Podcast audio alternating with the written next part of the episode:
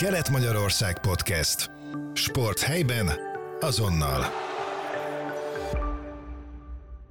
Üdvözöljük kedves hallgatóinkat a Sportpodcastünk heti adásában. Mihály Norbert vagyok, beszélgető partnereim Bucó Balázs és Molnár Krisztián.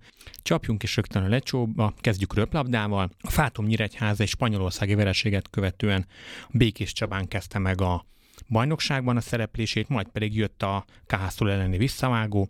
Balás, hogyan láttad ezeket a mérkőzéseket? Azt azért lehetett tudni, hogy jó formába várja a Fatuma visszavágót, ugyanis, ahogy mondtad, Békés Csabán számomra, meg gondolom a röplabdás közvélemény számára is meglepetésre nyertek.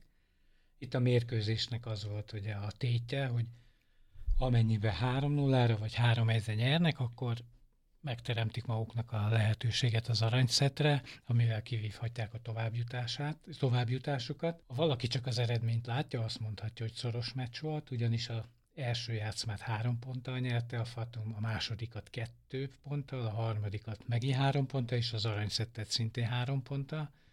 Nekem viszont végig az volt az érzésem, hogy egy pillanatig sem forgott veszélybe a győzelmük, végig irányították a meccset, divatos szóval flóban volt a csapat.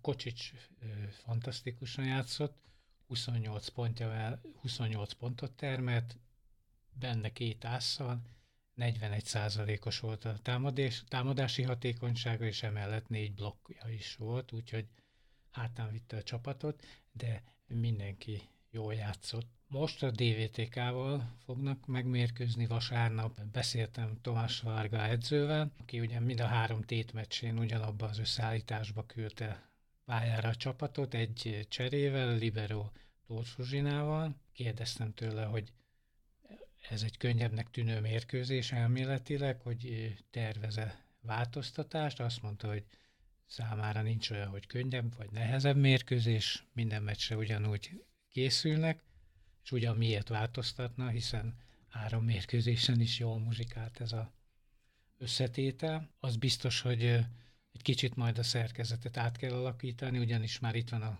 kolumbiai válogatott Karabáli, aki még elméletileg nem fog játszani vasárnap, de későbbiekben biztos, hogy szóhoz fog jutni, hiszen nem véletlenül hozták ide, az viszont a változást fog hozni, és akkor még nem is beszéltünk a nyíregyházi fiataloktól, a Szabó Liliről, Farkas Gréta és Tolnai Janka, hogy őket hogyan fogja beintegrálni a csapatba. Én azt gondolom, hogy ez a mérkőzés hiába óvatoskodott Tomás Szarga, ez egy sima 3-0-nak néz ki véleményem szerint, legalábbis a Békés Csabai és az Andalúzia elleni visszavágót nézve.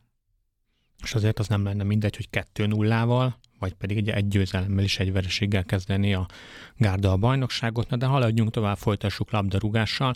A válogatott szünetet követően mind az NB1-ben, mind pedig az NB2-ben folytatódnak a küzdelmek. Kezdjük az első osztályal, ahol a Kisvárda Master Good végre valahára hazai pályán szerepelhet, mégpedig egy kiesési rangadón, bár ez nagyon csúnya kifejezés, a mezőköves látogat Kisvárdára.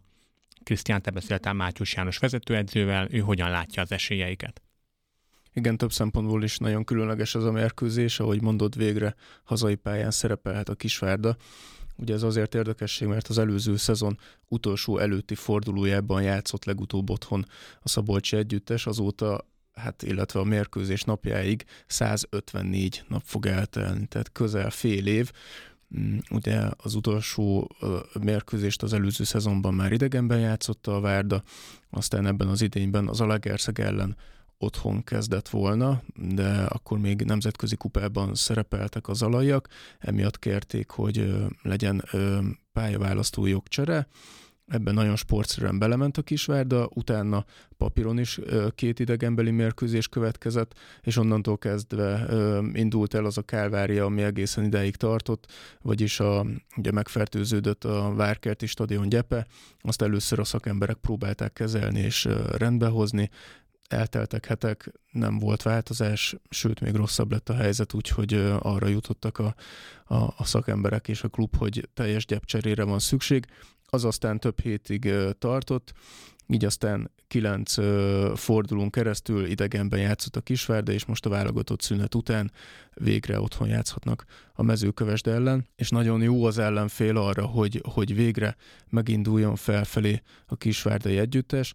Mátyus János elmondta, hogy, hogy nagyon sokat dolgoztak, nagyon bizakodó, mm, abszolút jó visszajelzéseket kapott a csapattól, de ő is hozzátette, hogy, hogy persze beszélni lehet bármiről, majd úgyis a pályán derül ki, hogy mennyire sikerült átadni az ő elképzeléseit a csapatnak, és amiért jó ellenfél a mezőkövesd az az, hogy a Kisvárda és a Kövesd is négy-négy ponttal áll, vagyis az utolsó fogadja az utolsó előttit, a mezőkövesd egy mérkőzéssel kevesebbet játszott, a Ferencváros elleni bajnokiát halasztották el, úgyhogy nem lebecsülve a kövesdieket szerintem azt is beírhatjuk egy vereségnek, így aztán most tényleg egy olyan mérkőzésen, ahol mindkét csapat számára létfontosságú a pontszerzés, hiszen amelyik ezt a meccset nem nyeri meg, az, az, az eddigieknél is még rosszabb helyzetbe kerülhet. Abban bízhatunk tehát, hogy a Várda a hazai ö, sorozattal majd elkezd egy, egy ö, javuló tendenciát mutatni a pályán is. Azt gondolom, hogy ö, nyilván dolgoztak a srácok, ez nem kétséges. Az viszont biztos, hogy valahol mélyen a lelkükben van. Hiába nem játszottak hazai pályán, hogy azért csak hét vereség nyomja, nyomhatja a lelküket. Mit gondolsz, hogy nyilván fizikálisan jó állapotban vannak, hogy mentálisan milyen állapotban van a csapat. Ott van persze az ígéret, hogy most nagyon sokáig hazai pályán játszhatnak, úgyhogy gyűjthetik a pontokat, de én azt gondolom, hogy ebben, ebben nehéz lesz megindulniuk. Igen, azért is gondolom, hogy jó ellenfél lesz a mezőkövest, hiszen a mezőköves sincsen jobb paszban, tehát itt is arról beszéltünk, hogy egy győzelem és egy döntetlen mellett vereségek vannak, emiatt, emiatt érzem azt, hogy, hogy itt most meg lehet a győzelem a hazai közönség támogatásával. Biztos, hogy nagyon sok munkája van a, abban a szakmai stábnak, hogy, hogy ezt a lelki részét, amit említesz, ezt, ezt félre tudják tenni a játékosok. Úgyhogy én attól nem félek, és, és bizakodó vagyok én is, hogy, hogy itthon egy hasonló képességű csapat ellen meg lehet ez a nagyon fontos győzelem. És azért azt se felejtsük el, hogy itt volt ez a kettő hét, és ugye Mátyus János a szezon közben érkezett, tehát két hét az azért sok mindenre elég lehet úgymond összerázni egy társaságot. Na de haladjunk tovább, nézzük az MB2-t, ahol tovább robog a Spari vonata, vagy feltetjük ezt kérdésként is, hogy vajon tovább tud-e robogni a Spari vonata, mit gondoltak erről? Érdekes, hogy ugye a médiában szeretünk sok mérkőzésre ráfogni azt, hogy rangadó, itt a Spari kapcsán is elmondhattuk nagyon sokszor, ugye játszottak a nyíregyháziak már a, a, az élvonalból frissen kiesett Honvéddal, fogadták a most is listavezető és nagyon erős kerettel rendelkező, rendelkező Etu FC Győrt, aztán érkezett ide a Budafok, amelyik a mérkőzés pillanatában a második helyen állt a tabellán, ellátogattak a nyíregyháziak Pécsre, úgyhogy hogy a PMFC odáig négy gólt kapott összesen, és nagyon sokáig ugye ők is veretlenek voltak, majd pedig jött a Kazinc Barcik egy, nem is emlékszem el pontosan, 8-9-10 meccses veretlenségi sorozattal a hátuk mögött. Hát ezekből olyan jól jött ki a Spari, hogy egyedül a Honvéd ellenit nem sikerült megnyerni, illetve csak a Győr volt az, amely gólt szerzett a Sparinak ezeken a felsorolt rangadókon és most talán az eddig legnehezebb feladat érkezik a Vasas ellen idegenben, itt a Vasassal kapcsolatban el kell mondani, hogy, hogy olyan keretük van, ami szinte borítékolja a feljutást. Igen, nem csak ezt éppen beszéltük reggel, hogy ugyanez igaz volt két-három éve is, és valami mindig közbe jött, valamiért nem sikerült a feljutás.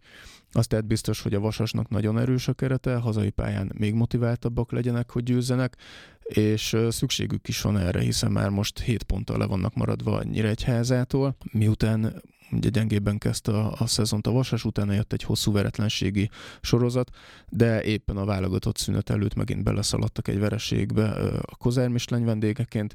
Biztos, hogy mindkét fél nagyon motivált lesz, ugye a, a Nyíregyháziak oldaláról nem titok, hogy az a cél, hogy megmaradjon a veretlenségi sorozat, és, és tovább robogjon ott az élmezőnyben a Spari. Köszönjük figyelmüket, szurkoljunk együtt a hétvégén Vármegyénk csapatainak, és találkozunk a jövő héten is.